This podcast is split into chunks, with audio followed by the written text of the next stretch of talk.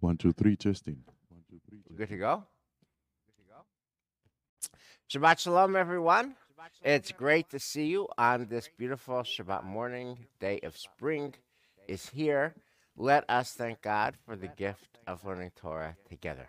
Baruch atah Adonai Eloheinu melech haolam asher kitshanu mitzvotav v'tzivanu la'asot b'divrei Torah. בדברי תורה. והערב נא אדוני אלוהינו את דברי תורתך בפינו, ואותי עמך בית ישראל, ונהיה אנחנו בצאתנו ובצאתי עמך בית ישראל, כולנו יודעי שמך ולמדי תורתך לשמה. ברוך אתה אדוני, המלמד תורה לעמו ישראל. ברוך אתה אדוני, אלוהינו מלך העולם, אשר בחר בנו מכל העמים, ונתן לנו את תורתו. Baruch atah Adonai, Notain HaTorah. So after services last Shabbos, ah, Lord Dan Nesson, welcome.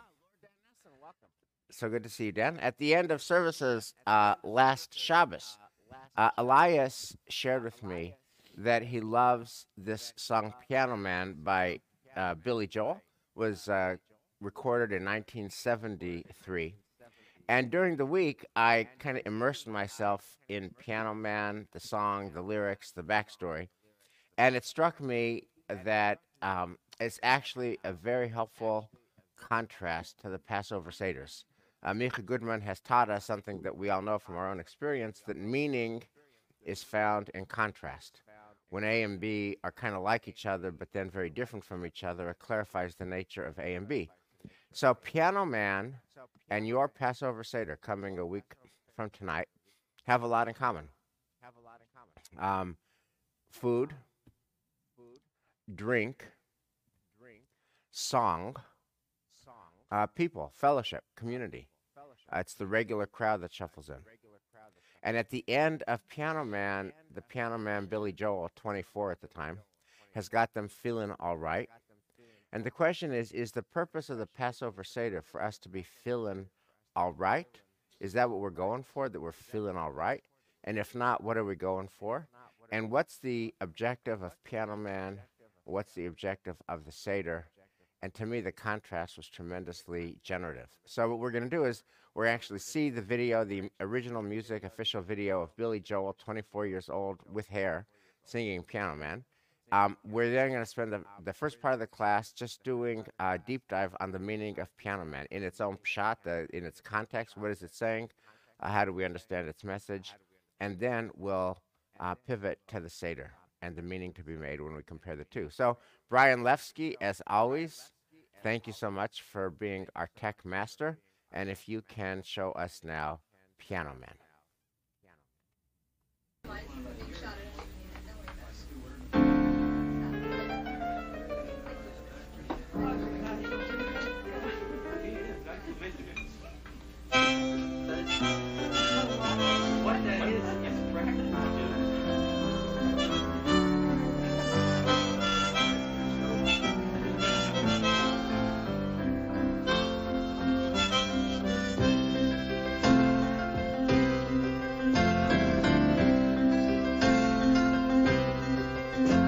It's nine o'clock on a Saturday.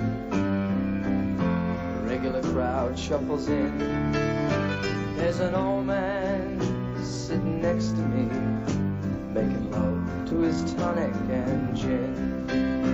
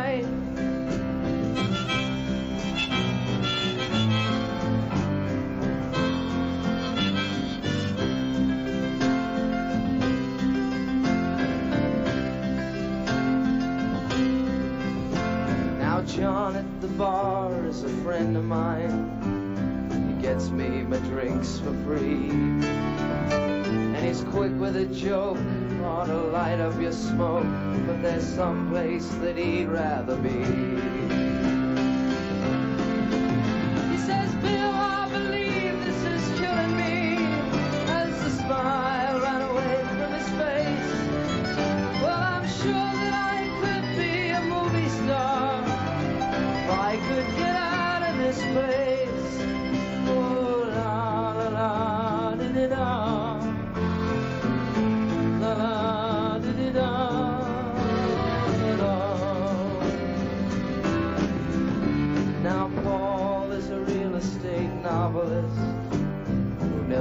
Time for a wife. And he's talking with David, who's still in the Navy and probably will be life.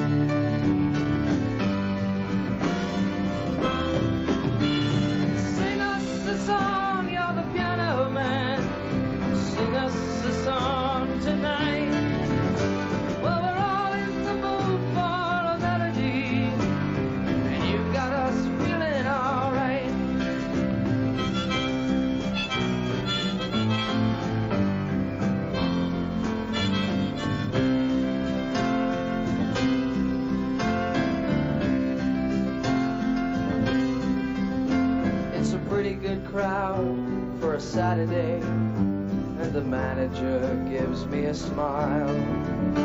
Cause he knows that it's me they've been coming to see, to forget about life for a while.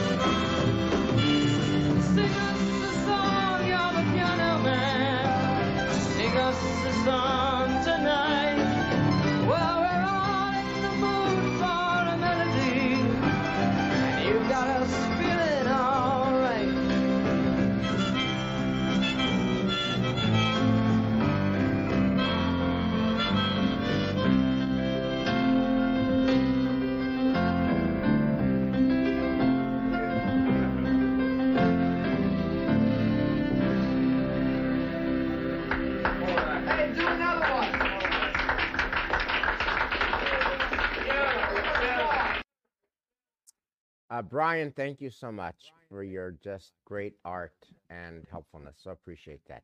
Um, Elias, obviously, I want to start with you. Uh, you brought that song to our conversation. You, you've shared that you love the song. What do you love about that song, and what do you take its question to be, and what do you think its message is? So thank you, Wes. Um, um, I have to start with something that I consider funny. In your teaser for today, you put this is second and last of the two contemporary songs we are seeing. one written in 66, the other one 73. But we're from like a four thousand year tradition. So if everything is relative, if your if your Yes, if you clock compare begins with the the- year zero, then uh, If you compare with the Grammy artists this this year, so it's you know it's a bit it's a bit old. you're more hip. Right, right. Uh, so many things to talk about this song. Uh, to begin with, um, you know, that there is one part of the of the text that you you actually um, suggested to everybody to read that Billy Joel regrets about the the structure, the musical structure of the song being all the same chords all the time. You know, it has the chorus and the and the refrain has the same you know, um, chord progression. Okay, and he built like a bridge, a little bit bridge. Okay, and so that that tells us that the song it sounds a little melancholic, and I love the type of you know the way he sings it. Now he sings like three octaves lower than that. But anyways, um, what is so impactful about the song is the lyrics. Now Billy Joel, every every time he goes, people ask him to sing this song, and why is it? Because musically, it's not that interesting. You know, it's all the time. It's five minutes, the same thing. It's about the powerful of the lyrics. And what I believe about the lyrics, in general words, is that all of us, at some point in our lives, have been these people. We've been the entertainers at some point. We've been the people who dream about having a different career. I always dreamed about being a movie star. No, just kidding.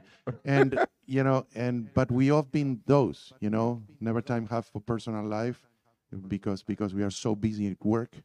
So that's so the powerful of this song is that everybody can identify with this song all the time. Right. Um, by the way, you know, the, in the backstory that, that was sent with the teaser, Billy Joel had no idea that this was going to be his his, you know, iconic song. He was like, for the reasons you mentioned, the musical challenges with it. He was metza metza about the song, and then it just turned out to be uh, so enormously resonant. And whatever organization said it's one of the top 25 American songs ever created, even though musically it's limited in the ways you've mentioned, because the lyrics. So, um, uh, what what's the human? Uh, and also, I appreciate you because you're a different generation than we are. Uh, you're, you know, you. I don't even know in 1973, right? You weren't even born. So now you're listening to this song and watching it. What is the uh, what is the um, the resonance of this song to you when you encounter it? So it's funny.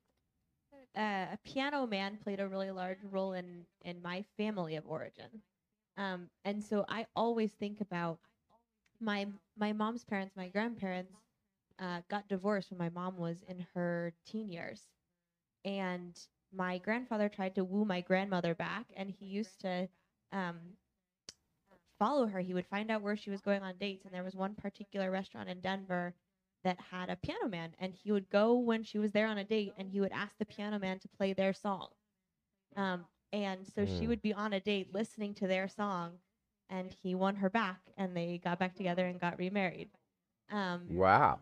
and so i often think about the power of right music to just be a subtle reminder in the back of our minds or in, in the front of our minds right wherever it is um, and and this song I think is is just really powerful. I, I see the scene, I feel the scene. I mean, there have been times in my life uh, where I've gone to piano bars and like right there's there's power in someone that can hold all of those memories that you can walk up and say, Hey, I there's this song that would just mean so much to me and that person holds that song in their heart and then can share it with you and with everyone there. It's a I think I really I, I can join with this experience. I just it feels really relevant and real and, and vibrant. Mhm.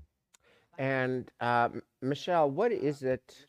Uh, they're feeling all right at the end of the song, um, even though all the brokenness that brought them to the bar feeling broken. Uh, my career isn't what I want. Uh, you know, I'm married to a real estate novelist, never had time for a wife. Loneliness, brokenness, sadness, all the stuff that, that brings them to the bar does not get solved, but they're feeling all right at the end what what's going on in the bar what's the magic of the bar what's the solution of the bar what's the answer of the bar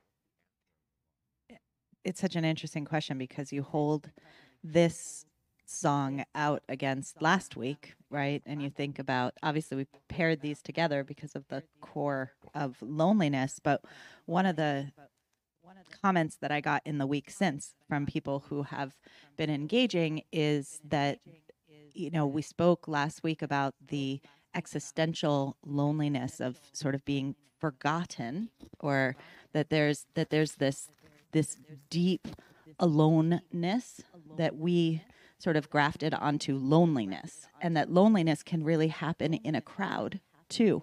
And that's so critically important. I think this song speaks so powerfully to that sense of loneliness that we all carry around no matter where you are. And I'm not sure I buy the final line, you've got us feeling all right. I mean, yes, right? Yes, there is the that beauty, Eliza. Oh my God, what a story! right? What a story. Um, you know, there there's that beauty, and there is that sense that when you come together, you can forget about your your worries. You can forget about what is is is in your life for a while, as Billy Joel says, and and so that does make you feel all right. But I- I also had always listening to this song a little sense of the irony of that in that you've got us feeling all right but we're not yet really feeling all right. We're, we're in like a state and a space in between. We're together but we're not together. We're full but we're alone. We're carrying all of that mixed up together in this song. So, uh, Michelle, let me ask you a question. I'm a congregant. I come to you and I say I got brokenness and pain in my life, and when I drink, you know, a bottle of wine, I feel better. I feel numbed. Okay, um, right. I'm broken, forlorn, and I drink, and I'm feeling all right. And what would your message to me be? i mean i think i'd ask you a few more questions Okay.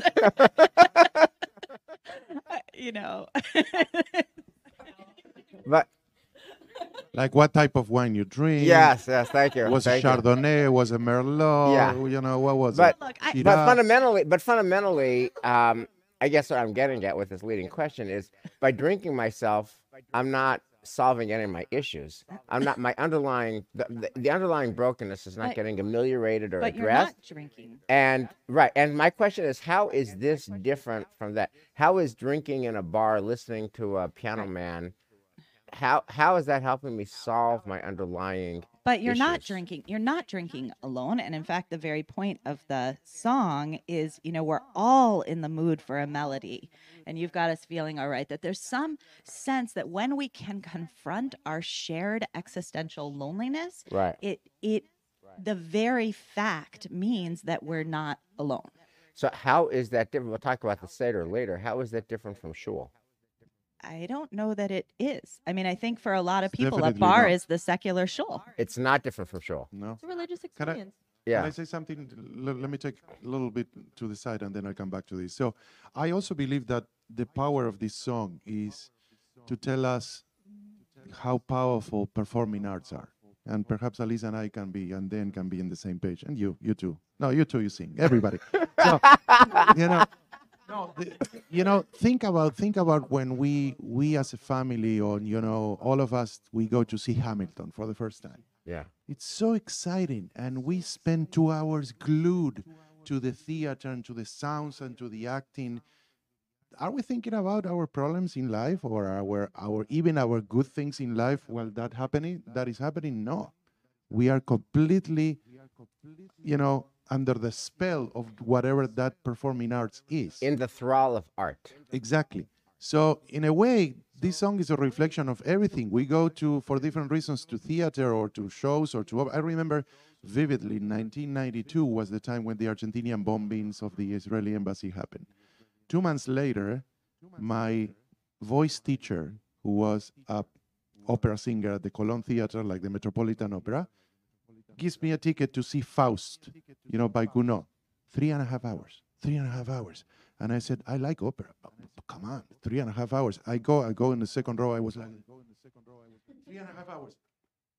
And I forgot about the Israeli Oh. embassy for the three and a half hours. Okay, so I was miserable. okay, But so- you know my point. My point is that it's not only that a, a scene like this that seems so sad. It's everyday life when we go to places that include shul. We forget about our regular things. Right. we And and it's and there's a sense eh, that is so powerful that you bring out of the electricity of the room that you're sharing it with because you know, you can watch Hamilton now on Disney right? In your home, I don't your have home. Disney. I have it's not- Amazon, Netflix, Apple Plus. Right, but it's but it's not it, it's not that. It's not that experience. There's something about being together. There's something about singing together. There's something primal and innate that makes you feel connected. Can I try? Okay, can I? And then Lord Dan Nesson, we have to hear your voice in a minute. Um, but I just wanna, I wanna just push back, and I wanna, I wanna bring a, a dichotomy into the conversation. The difference between escape and engage. The di- can I just finish? The difference between escape and engage, right? When you go to, and I would like to make this case that when you go to the bar, and and you listen to sad songs uh, with other people who are sad. That could be healing in a certain way. I'm not alone. There's a community. There's there's there's warmth and connection, etc., of other people, and that's that human community is good. Um, but but listening to the sad songs with other people who are sad is escape. I would hope that Shul, here's the distinction I'm getting at, is is not escape but engage. That What is the sad song? What is the sad song? He's singing about the people, but we don't know what the real song was at the at the time. But they're all sad. Look at the video. They're all sad. but they're not hearing a sad song. In Yes, you fact, like Right. you know, they they Right. may actually be singing the most happy song. It's it's their their songs that actually make them feel good. Right. So that's be entertained. Look, being entertained. I'm not trying to be a uh, you know, a uh, martinet. Being entertained is a nice thing, but I think that the religious project, like we're in Shul, right? The Seder's are coming up. The religious project is not about being entertained. Being entertained is great. I mean, I spend a lot of the weekend watching March Madness. I love college basketball. I love March Madness, especially this year. Last year we didn't have it. So I, there's no issue with being entertained. I love football. I love I love sports. I love all that stuff, right? I love being entertained, but being entertained, very valid, very important, very worthy. I loved Hamilton. I saw it twice. Is different from the religious project, which is not about being entertained. It's about being inspired to make a difference. Wes, No, can I jump in really I quick? disagree Like, with you. I want to on the point. I think, I think it's a false dichotomy between being engaged and being entertained. Like dis, like pulling disengaged or being engaged. Like they're two different things. And I think that there's real power to. I mean, this is a process that I know you enjoy. Like when you go home and you're folding laundry and you're not paying attention to your day and you're just like in the clothes. Often that's when your best epiphanies come to you, and then you come racing back into show and you have a brilliant idea and you're exactly where you're going that there's something about when we take our minds off of the problem at hand, we're able to go into that subconscious, I'm not thinking, I'm not problem solving, I'm not in it, I'm I'm in a state of being. That's when we have creativity, that's when we have capacity for new ideas. And that's not a space of engage or it's it's it, it's in between. And I think this song is in between because what we see are all these people who are on the journey of their life, but they're in between. There's the there's the waitress who's in between. She's uh, gonna be a political person. She's she's in between. We have this old man who's in between. He's he's lived the beautiful fullness of his life. He's in the winter of his years, but he's in between. You you've got um, you know, the person in the navy. Like every single person is in between things, and I don't think there's a problem. I think that actually what they're having is Kiddush. They're having uh, drinks that allow them to sink into this relaxed place where they can reflect on their life and move back out into the world. And what's making them feel all right is that they're this is not their permanent reality. This is a place that they visit when they want clarity and then they want the strength to go back out. Yeah, And I That's a love beautiful take. Judaism. No, I be- was first. Oh, go- And then Lord Nesson, uh, we got to get you. Rabbis Yes. first. Yes. Rabbis first. I, I was just gonna say I, lo- I love Judaism because I love this room that we're like picking apart the text of Billy Joel's song in a very rabbinic way, um, and making a lot Cantorial of too. depth and, and Cantorial too. cantorial. Well, the rabbinic mind in terms of the ancient rabbis, not the Right. modern rabbis. Um, so, but eh, you know, picking this apart in a sense, just to pick up on what Eliza said, you know, people are asking him, "What are you doing here?" You know, why? Like, you're too good for this place. Why don't? Why? Why aren't you on your next path? And the um, handouts that you so beautifully gave us actually speak to what is he doing there. Like he's there because actually that's serving him in that moment. He he needs that place. He needs that space. And and in fact it it actually helped him as he was moving on perhaps to get the clarity to be able to become the billy joel that we know today. And so i, I actually don't see something wrong here. When i think back why why is this so popular? why do people love this song that is about existential loneliness and people who are sad and not fulfilling and in between? And like why do we resonate with this? and i think part of it has to do with that melody that is in that that is so simplistic and not sophisticated because we can actually sing along. It's like easy for us to to do a meta on this like they're singing along they're looking for their melodies. This becomes our melody that we now sing along at camp. And then the other piece of it is like this process that that we go through where we can identify this this sadness in others and then we don't feel so alone. And i think that that happens in this song in a really beautiful way both on the specific level and also on the meta level Can I talk? Yes, and then So- after Elias, Dan, Lord Nesson. Yes. Uh, first of all, uh, reflecting on Alisa's point, um, this is clearly a view of a 30-year-old, uh, very optimistic in life. I don't think that many people of in this in this uh, video are in between. They think they are in between. They dream about being in between, but perhaps but perhaps they're where they are.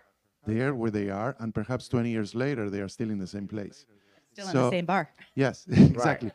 Wes, reflecting on you, we know for for a fact that people that come to shul don't necessarily come to either get inspired or because they believe in God. They come for different reasons. We have seven gates or eight or so many. I don't know how many gates are now. Yeah. Temple Emmanuel. But we have you know, one gate, live stream. we have. we that's have right. the, we're the That's that's right. the pandemic. We're the live streams from the guy. Yes. So they come for different reasons. So this idea that that in a way shul is different from the song or from a bar, in a way, yes, of course, because people come to Daven, but not everybody comes to Daven. Some people come to Shabbat Alive when we used to have people, they close their eyes. They don't even connect with the prayers. They just connect with the music and being in the place or, or you know, so many other things that we have here and we offer in the temple. So, Elias, so I totally hear that. I, I hear all your words. So, is there a sense in which the religious project, the Temple Emmanuel project, your life work, sacred Jewish music, is there a sense in which it is at, at all different from the piano man? I mean, when I'm teaching a bar mitzvah student and the student is sleeping while I'm teaching him, or or when I'm singing and people are chatting while I'm singing in services, no, it's no different from the bar. But our You get a lot less drinking right, done during but the work. you know, go, going. That's right. Well, you haven't seen Kiddush, but Yes. no, the the ultimate goal is different. Obviously, Okay. we are here we are here with a, in a way in a mission you know of of, of um, you know like we always say le dorvador you know teaching and, and preparing the new generation with the knowledge and the beautiful stories and, and, and you know teachings of our holidays and our traditions so the goal is different but let me hear let me Uh, hear, we want to hear lord Nesson. Lord Nesson, what what's your sense of the song? Do you like it? What's the message, etc.? Yeah, I'm, I, I love the song, but I- I was thinking about something that you just broached on a little bit, Elias. Um, I think what why it's so powerful is that most people, no matter where they are in life, have a sense that they're waiting for their life to start. Mm. You know, I think that that's you know, uh, you know, uh, you, you you know, you're 21 and you've you know graduated college and you have all this knowledge behind you and you're ready to move on, but your life hasn't quite started, and then you uh, then you get a a job and it's not what you had in mind, but you know, and maybe you didn't have a career in mind, maybe you do have a career in mind, but you don't quite get there, and then you're Mm. 40 with um, you know married with uh, with one or two children and your life ha- you know you have your life you have your days but you, your life really hasn't it's not it's ready it hasn't quite started yet. So for all these people that are sitting around the bar i think that they're just they're thinking my life hasn't hasn't quite started yet. But i remember when i was younger and then you have the you know this the old man that wants to uh, uh, sing us you know sing us a memory or p- you know play me a memory and doesn't quite remember how it goes. But there's something about the memory of the youth that's saying something, and uh, this memory is going to take me back to feeling how I, how excited I used to be, waiting for my life to start. So I think that there's a Mm. lot of power in that. And, uh, Um, can I ask the questions or you only ask questions? Oh, How do how do you see Lord Nesson this with Shul Life? I, I really think they I think they I think it is different. I think it is different because um, the choosing to come to Shul, you know, you may come for maybe in a sense an entertainment value, which then becomes engaging. But the difference between you know choosing Shul versus choosing uh, going to a bar, you know, is really quite different. Um, yes, you're going to come to shul because it's kiddush and there might be some manischewitz, but you know, you know, Right. it's not. It's really not. It's really not the same as you know, um, you know. And I think that I think the the loneliness that's portrayed in this particular text and in the way that Billy Joel sings it, you know, the writing of the music and all that, um, is is is is profoundly different than the than the aloneness that people can do feel sometimes when they come to shul as well. But the I think the difference is that when you're alone, feeling when you're alone in your own head, and, and but you're in shul, the experience is uh, the experience is different because there's more of a, a spiritual engagement. Yes, music is definitely engaging, but but prayer is engaging too, uh, and in a in a in a more in a different way. I, I want I want to ask one other question about this song before we pivot to the Haggadah. Um, well, the one thing we have not talked about at all yet, and the one thing that the lyrics don't give you any insight into at all. It's just it's there, but it's un- unaddressed, both in our conversation and the lyrics, is the Piano Man, Billy Joel. How is Billy Joel? Um, how is Billy Joel feeling when he does his his his gift when he makes a song when he sings these songs? How does he feel? Does he feel drained? Is it just a job? It's just bread in the jar? Or does he feel exhilarated? Um, lord nesson will start with you. Uh, how uh, tell us about billy joel's soul the piano man's soul in this bar Well, I, you know, I think he's he's taking advantage of the time. First of all, I think he's in, you know, he's enjoying it. But if you when you read the text, you see he's he's not just sitting there playing the piano.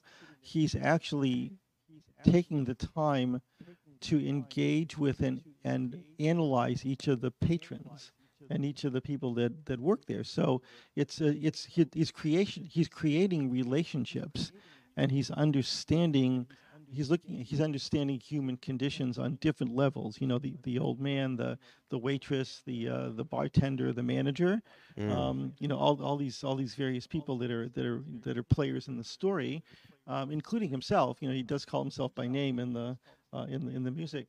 So i think that he's um uh, you know that he's maybe perhaps a little bit um, a little bit you know just perfunctory in it but but it, it's also realized that, that the patrons recognize that his skills are way beyond what an, what an average piano bar you know uh, entertainer is going to be and they say what are you doing here you know you should get yourself a, you know it's ready for you to move on and get your real life um, so I think that he's he's uh, he you know he's taking advantage of it. He's understanding that his life is ready to start, and I think that he uh, he uses that that moment. And it's also just the just goes to the to the feeling of the the brilliance of, of, of him as a person, as in a musician, just to look to look at people and say, "I get you."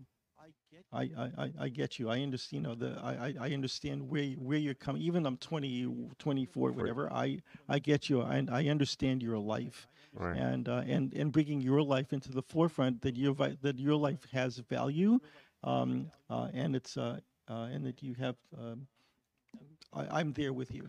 And that is very meta because this song actually launched billy joel that is very very meta Very- it's very I think Jewish, he's too. having, uh, like honestly, there's a little bit of ego here, right? You know, he's proclaiming to everybody else, you know, what are you doing here? You're so great. You don't really belong here. There's a little bit of, sa- of that satisfaction that you get from reading the backstory, which is actually this is a safe place for him here. This is like a pause. He knows he's not stuck in this bar.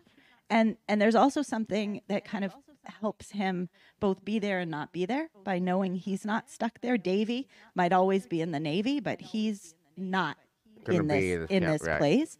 And Although meta, meta, meta, he actually is in this place. Right. He's singing about it Singing forever. today. Yeah, a hundred years later, he's still singing the song. the song. Yeah. Um, right, but you know, the piano sounds like a carnival.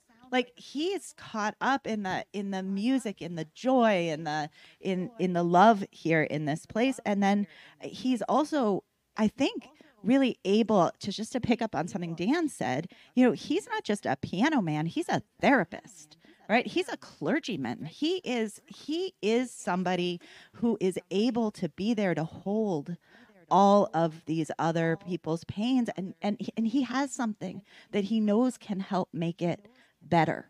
And and that sense you know when when john at the bar is able to say bill i believe this is killing me the smile runs away from his face. He's able to be real able to be honest with billy joel with bill. And and bill is and bill is not billy joel bill is like a persona that he's wearing so he's safe in this relationship able to hold somebody else at a little bit of a distance while he he hears the pain that's all around him Mm. I was just gonna say, I think there's also something really interesting about playing piano or, or making music in a place where you're not the focus, right? It's not a concert hall, it's not services, it's Your background. bar, your background. And Your it's background. a really interesting role, right? Because people aren't necessarily paying attention to you. In some ways, your job is to just have fun at the keyboard and you can play whatever you want. Um, if you're really good, you're able to talk to people while, like, even your action is background to who you are. You're he's co- having conversations and he's still remembering the chord progressions and the melody lines and he's still playing in time and he's still like continuing to do his thing. But he's he, it- it's like uh, playing a didgeridoo in some ways. Right? Like he's breathing in and breathing out at the same time. He's he's, and that's kind of a cool a cool way of being and a cool state to be in, Mm. um, where you're you are the focus and you're not the focus. It, I think very meditative. Yeah. So, Elias, you get the last word on Piano Man. You brought us the song.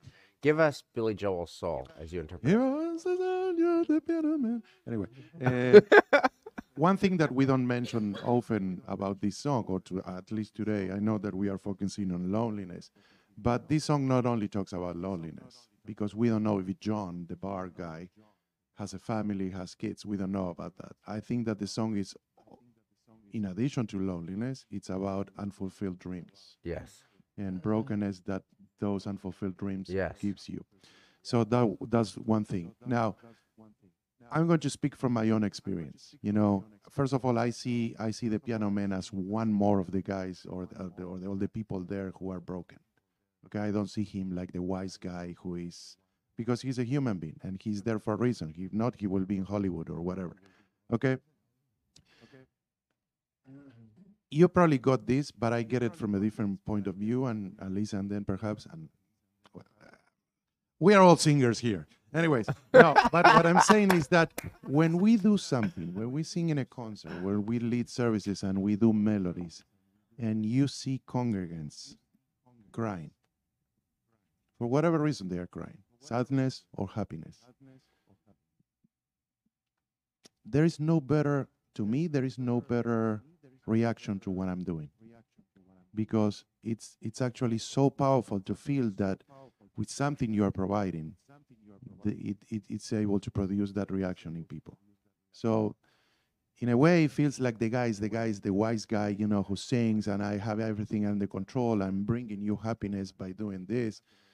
Um, I'm able to for you to numb from reality, but in a way that that person is broken as well. We are all human beings. We are all have our our problems, our issues. But to me, what I always love is this idea that you have the power to do something for people, and uh, that could be really beautiful. Mm, thank you, Gu- guys. Oh my God, you're just the best colleagues in the world. Thank you for bringing Piano Man to life. Um, I want to pivot uh, in our remaining time to the Seder, which is next Saturday night. Uh, and I guess let me just start with a general question: How is your Seder table different from the project of Piano Man? I mean, you got wine, wine, wine, check. You got food, food, food, check. You got music and memory, music and memory, check. You got people who know each other, check. You got unfulfilled dreams, check. You got loneliness, check. You got brokenness, check. You got people who've been around with their loneliness for a while. Check, check, check, check, check. How is the bar different from the Seder, Lord Nesson? Well, I was going to say, you know, first of all, right, right in the first stanza, he says the regular crowd shuffles in, right? Right. And you know, so for pre-pandemic, it's not the regular crowd. Maybe it's the regular crowd for a seder, but most of us have, you know, um, extended family that's there, and that's not the regular crowd that we sit around with. So you know, relatives that we haven't seen or talked to since you know since the last the fourth cup of wine was was you know spilled the uh, previous year. Um, you know, Dan, um, don't you think people have a regular crowd like night one Seder guest list, night two ga- Seder guest list? I think people have regular, at least we do. Sure, and I have a guest list that we have every year. Guest say night one, night two. We, so people have, and you're right. We might not see them in between Seders, uh, or we do, but not as often. But there's like a tradition that you do Seder with. So it's a regular crowd that shuffles in for your Seder, although it's on Zoom this year. Okay. Uh, yeah.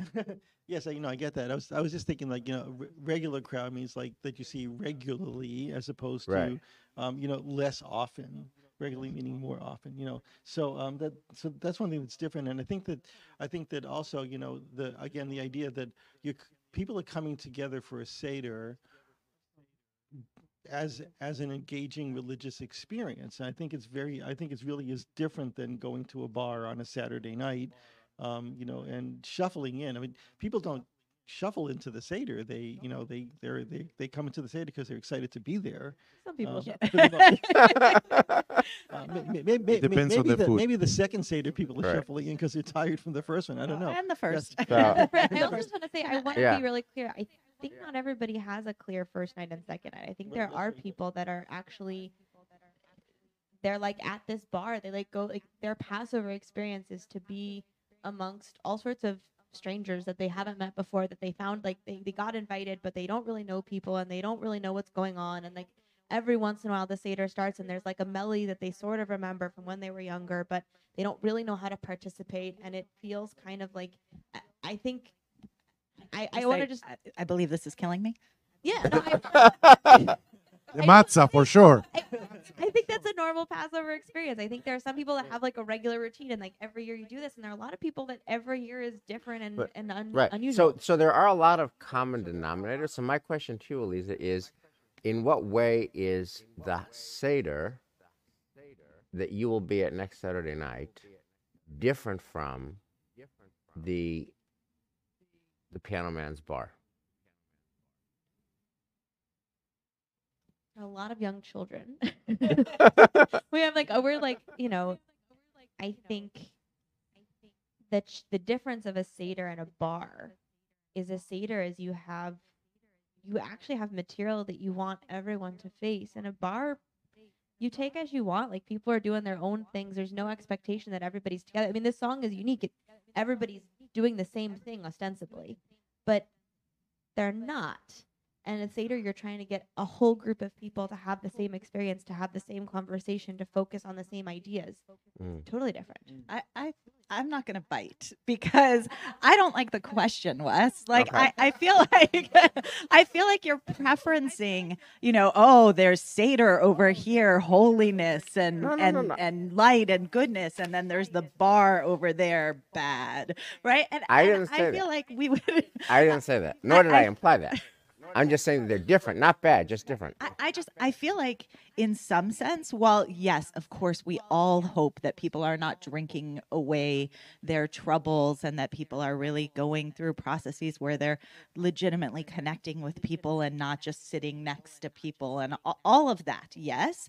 And and so I'll take it on that level. But I think on one fundamental level, we would all be really lucky if what's happening in this bar happens at our Seders.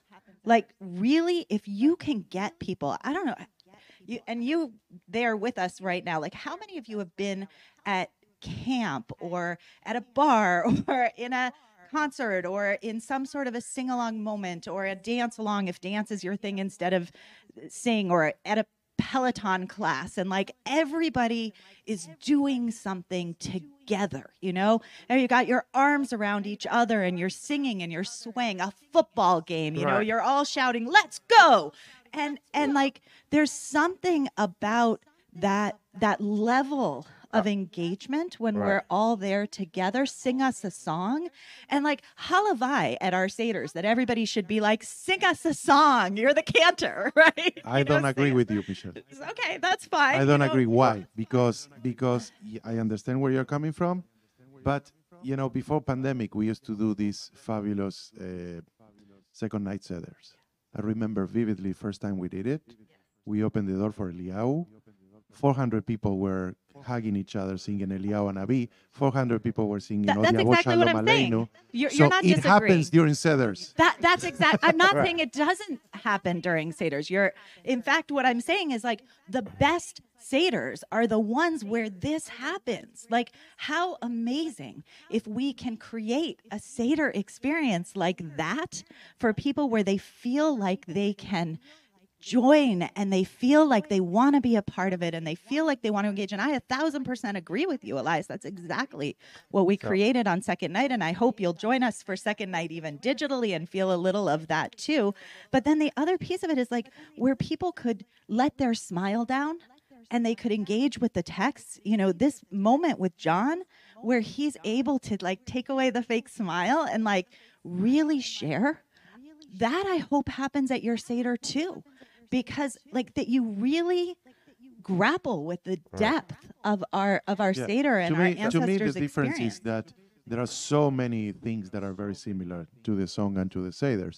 Uh, the difference, putting aside obviously the religious aspect, is that you are together, I hope, with people you love, family and friends. Right. Okay, so that's a, that's a fundamental difference. Yes. So I wanna I wanna close with a, a s- what I think is a, a signal difference that, that hasn't been discussed yet, and it's it's in the text that everyone is familiar with, b'chol dor and it ends with saying that um, not only were our ancestors redeemed by the Holy One, but even we were redeemed. Just as it says, God took us out from there in order to bring us and to give us the land God swore to our ancestors. So I want to make the following case about a very important difference, which is um, the purpose of the Seder is to you, you come with your brokenness and then a magic happens which is that the purpose of the conversation is not on you only it's on what's broken with the world. And god redeemed you so that you could pay it forward. What are you going to do for the world? And, and an image that captures this for me is the difference between you know kos Eliyahu or kos Miriam at, at the end of the seder and put bread in my jar man what are you doing here right? So he has a glass you know he has elijah's cup so to speak and they stick bread in his jar. Man what are you doing here? And they pay him for singing a song that makes him feel better right? At least in our family the tradition is people put their wine in eliyahu's cup and as they do they think what am i going to do for the world? And there's a whole important mes- mission here which is the one way that i can help myself is not to focus on myself. One way that I can help myself is to focus on the world. What there's, Lord knows, there's a lot of brokenness in the world, and the idea of the Seder is, what brokenness of the world am I going to focus on this year? How am I, you know, God saved me from Egypt so that I could do good for the world. What good am I going to do for the world? Lord knows the world is broken. What can I do to help? And by doing that, I'll also help myself, right? So, and I think that is a very big difference, right? In in the song, that's a great song, and I love the song, and I was happy to bring it. But people are focused on me, me, me. What do you think about me? this song is, is is a me song. The Seder is a move from me to we, from me to we. And when we get to we, then you can actually help me, right? And and I think that so I think that is the difference. You go to the bar to lose yourself in reveries.